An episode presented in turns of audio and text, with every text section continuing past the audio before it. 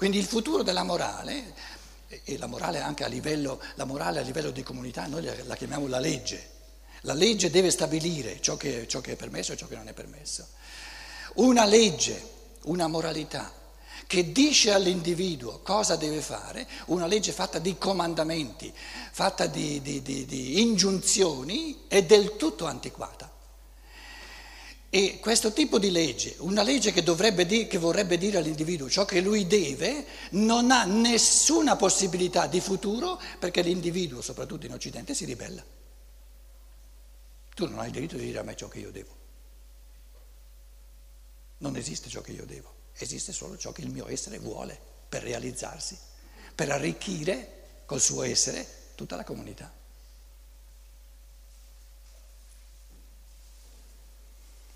Allora l'individuo può fare tutto ciò che vuole? No, vanno proibite tassativamente, proibite, però capiamoci bene, divieti e proibizioni sono l'opposto dei comandamenti. Il comandamento ti dice qualcosa che devi fare e questo è sempre immorale. Ogni ingiunzione di fare qualcosa è immorale perché castra l'individuo. Invece, diciamo, i divieti, le proibizioni è l'opposto, ti dice ciò che non devi, ciò che non hai il diritto di fare. E quali azioni vanno proibite? Per tutti, le azioni che distruggono l'esprimersi libero dell'individuo. Per questo motivo. Siccome l'esprimersi libero, il fiorire genuino dell'individuo è il valore morale, il bene morale supremo, tutto ciò che intralcia, che distrugge. Questa, questa ricchezza dell'individuo è male morale. E va proibito, con la possibilità di mettere in prigione eh? chi, chi... E io ho sempre detto, queste cose le ho espresse, eh, fanno, fanno, parte delle cose di cui eh, veramente dobbiamo occuparci, altrimenti restiamo indietro con i pensieri rispetto a quello che l'individuo sempre di più eh, vuole avere nella sua vita anche in Germania discutiamo su queste cose, um, una morale che cerca di sancire dei, dei comandamenti è del tutto anacronistica. Addirittura i dieci cosiddetti comandamenti di Mosè sono proibizioni, non sono comandamenti. Non uccidere è un comandamento? No, è una proibizione. Non rubare è un comandamento? No, una proibizione.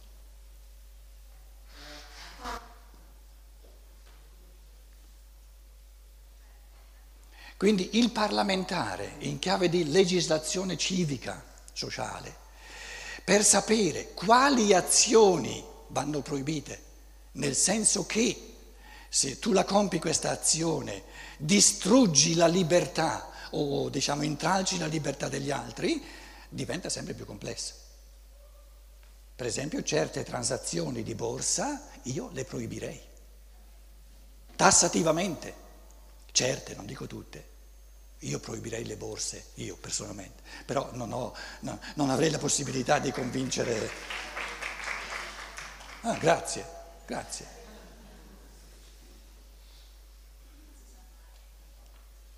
La legge della borsa è uno scannarsi a vicenda quindi andrebbe proibita. Le banche, sì, hanno, hanno una, una, funzione sociale per scambiare i soldi tra chi ne ha di più, chi ne ha troppi, no? e, e, ha un credito, e chi invece ha bisogno di soldi. Quindi per lo scambio di soldi, così come lo scambio del sangue, c'è bisogno delle banche.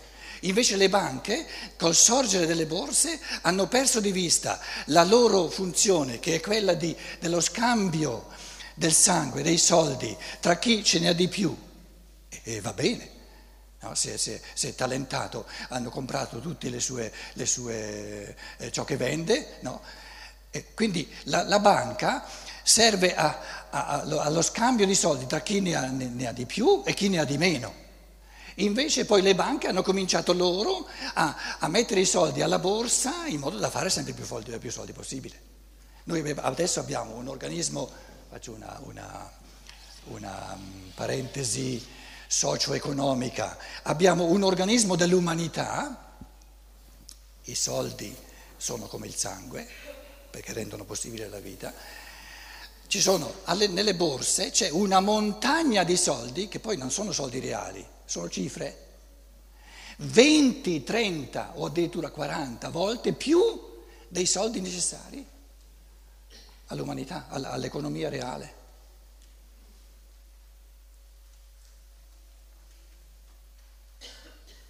Un suicidio collettivo proprio da, da, è incredibile. Poi con una legislazione che, che rende quasi impossibile, anche se si vogliono proibire certe transazioni di borsa, eh, ci sono legislazioni così micidiali, poi anche egoismi di nazioni che ti rendono impossibili le cose. Allora io dicevo, io proibirei le borse, ma ce ne vorrà di tempo prima di poterle proibire. Certe transazioni di borsa, uno fa una transazione di borsa, risparmiatori piccoli, modesti, in base a questa transazione hanno risparmiato per tutta una vita magari, magari eh, diciamo un paio di decine di migliaia e gli vanno, gli vanno via. Questo tipo di azione distrugge diciamo, la base di libertà che questo individuo si è, si, è, si, è, si è creato, perché ognuno di noi è costretto a pensare alla sua vecchiaia, per esempio. Non abbiamo ancora la salute dell'organismo che dà a ogni individuo, dalla culla fino alla bara, il necessario per vivere, diciamo, degnamente. Quindi da questo fatto qui, che, che, vedete come la morale, anche in campo economico, la morale è antiquata, non ha, non ha ancora minimamente capito e accettato il peso dell'individuo. Se noi facciamo, prendiamo sul serio il peso dell'individuo nella sua, diciamo, nella sua digni, pari dignità, pari dignità come individuo umano, che quindi ha il diritto, non perché sbuffa per i ricchi, non perché è talentato, ma ha il diritto in quanto è essere umano, a una vita degnamente umana. Quindi tutti i soldi che ci sono, l'unica cosa, diciamo, rispettosa della dignità umana è di dare ad ognuno, e i soldi ci sarebbero, anche in Italia, non solo in Germania, no? dare a ognuno il necessario per vivere dignitosamente dalla culla fino alla, alla tomba. Se noi dessimo ad ognuno però ce ne vorrà ancora, eh? la morale, eh, siamo appena agli inizi. Se noi dessimo ad ognuno in questa, diciamo, in questa dar peso morale all'individuo, se noi dessimo ad ognuno il necessario, quello che abbiamo da distribuire, il necessario per vivere dignitosamente, da, da, da, dalla culla fino alla bara, raggiungeremmo il biblico spostare le montagne. Le montagne, le più micidiali che ci siano, sono le borse. Queste montagne di soldi, se non li distribuiamo, le montagne sono subito spostate, smontate. Il monte, il banco dei monti, viene smontato.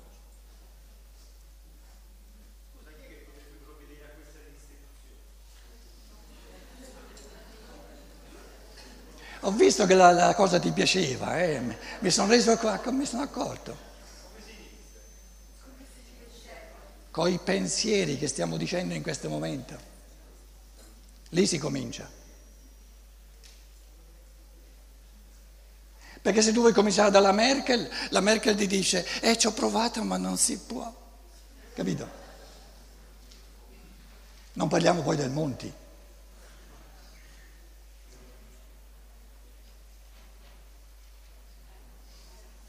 Invece di dare all'individuo più che possiamo, Adesso col risparmio, risparmio, risparmio, che è una, una, un'assurdità, no? Portiamo via all'individuo, soprattutto i più piccoli, e più, eh, sempre di più, sempre di più, sempre di più. Suicidio collettivo, un'assurdità.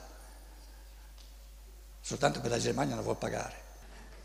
Io ho detto a Roma, mi pare che era a Roma l'ultima volta, ho detto se, se quelli che, che producono, no, la, la, Germania è, è produttore, è, è primo, il primo come esportazione, no? quindi fanno, fanno cose eh, che tutto il mondo vuole comprare, se, se veramente godessero la pienezza dell'individuo,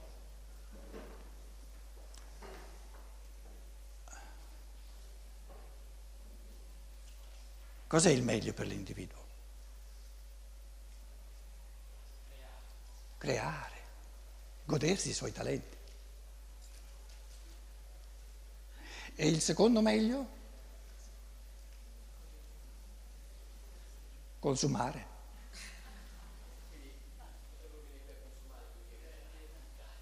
Allora, il meglio in assoluto è il creare, economicamente parlando il produrre. Però il meglio non è soltanto il creare o il produrre, ma godere di creare, essere contento. Perché un'autorealizzazione maggiore di quello che, di, che, che non vivermi come creatore non c'è. Quindi se io produco a denti stretti, non sono un produttore, sono un masticatore, magari a denti stretti.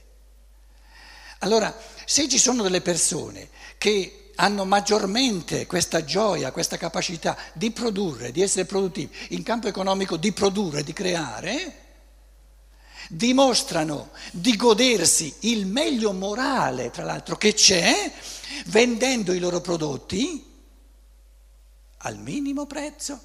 Mi basta che tu mi paghi il necessario perché io abbia un profitto. Il profitto paragonato con la gioia di essere creatore. Ma che noia il profitto, zavorra questi soldi in più, tieniteli. Io, se io godo di produrre, godo di, di essere creatore, voglio da te, e, e ti proibisco di darmene di meno, il necessario, quello che mi è necessario per continuare a godermi la vita come produttore. La Germania, se avesse milioni di individui, e lo potrebbe avere, che godessero veramente le loro forze produttive, che ci sono, a Iosa, chiederebbe come prezzo per le sue merci meno della metà e l'Italia avrebbe subito meno della metà dei debiti. Convince il ragionamento? Eh? E come? Vai tu a dirlo alla Merkel? Quindi, quindi, la risposta alla tua domanda è i cammini che sono da fare cominciano sempre con la testa, perché se non cominciano con la testa arrivi subito col dovere, devi, devi, devi, e di fronte al devi l'individuo giustamente si ribella e perdi ancora più tempo.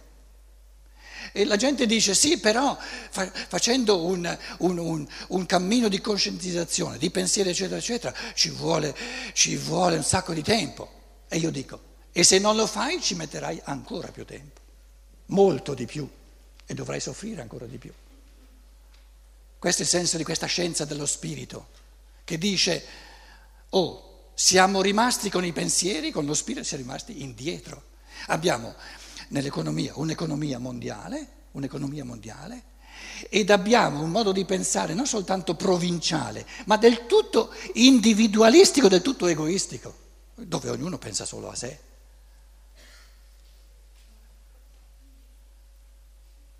Chi pensa solo a sé si autodistrugge.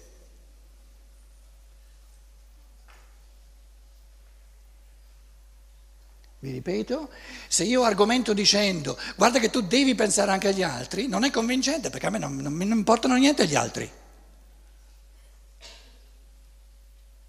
Andate a dire a voi a Berlusconi, ma tu devi pensare un po' anche agli altri, eh? c'hai un, un paio di miliardi, perché non li distribuisci? Non distribuisci. E lui dice, ma quella è una masnada di, di, di, di farabutti e di, come si dice, uno che non fa niente, di, fannulloni. Com'è? Com'è?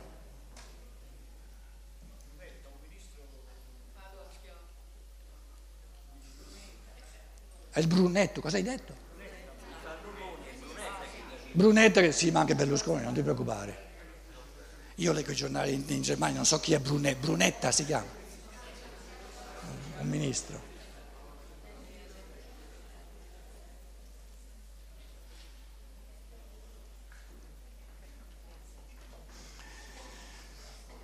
Allora, il bene morale, cosa dice la,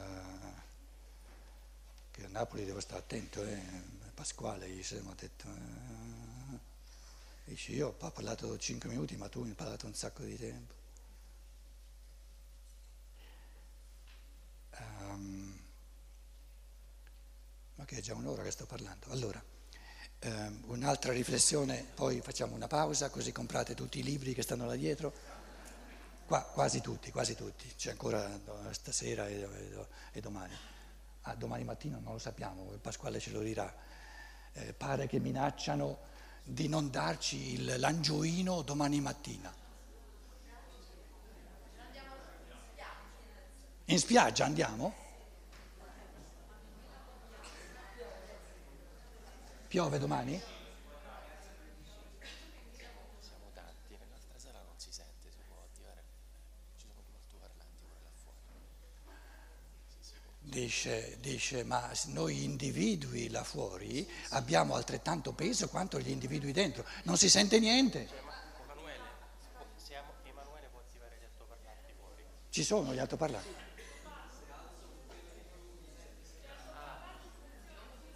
Devo parlare più forte? Beh, rimbomba qui in sala. No, dimmi un po', dimmi un po'. Tu, dimmi un po', si capisce nulla o qualcosina? Non si sentiamo nulla. Allora devo parlare continuamente forte, articolare. Adesso ho perso il filo del discorso, scusa. Qual era il filo del discorso? Allora, un'ultima, vi dicevo un'ultima riflessione. Il bene, il bene morale, per quanto mi riguarda,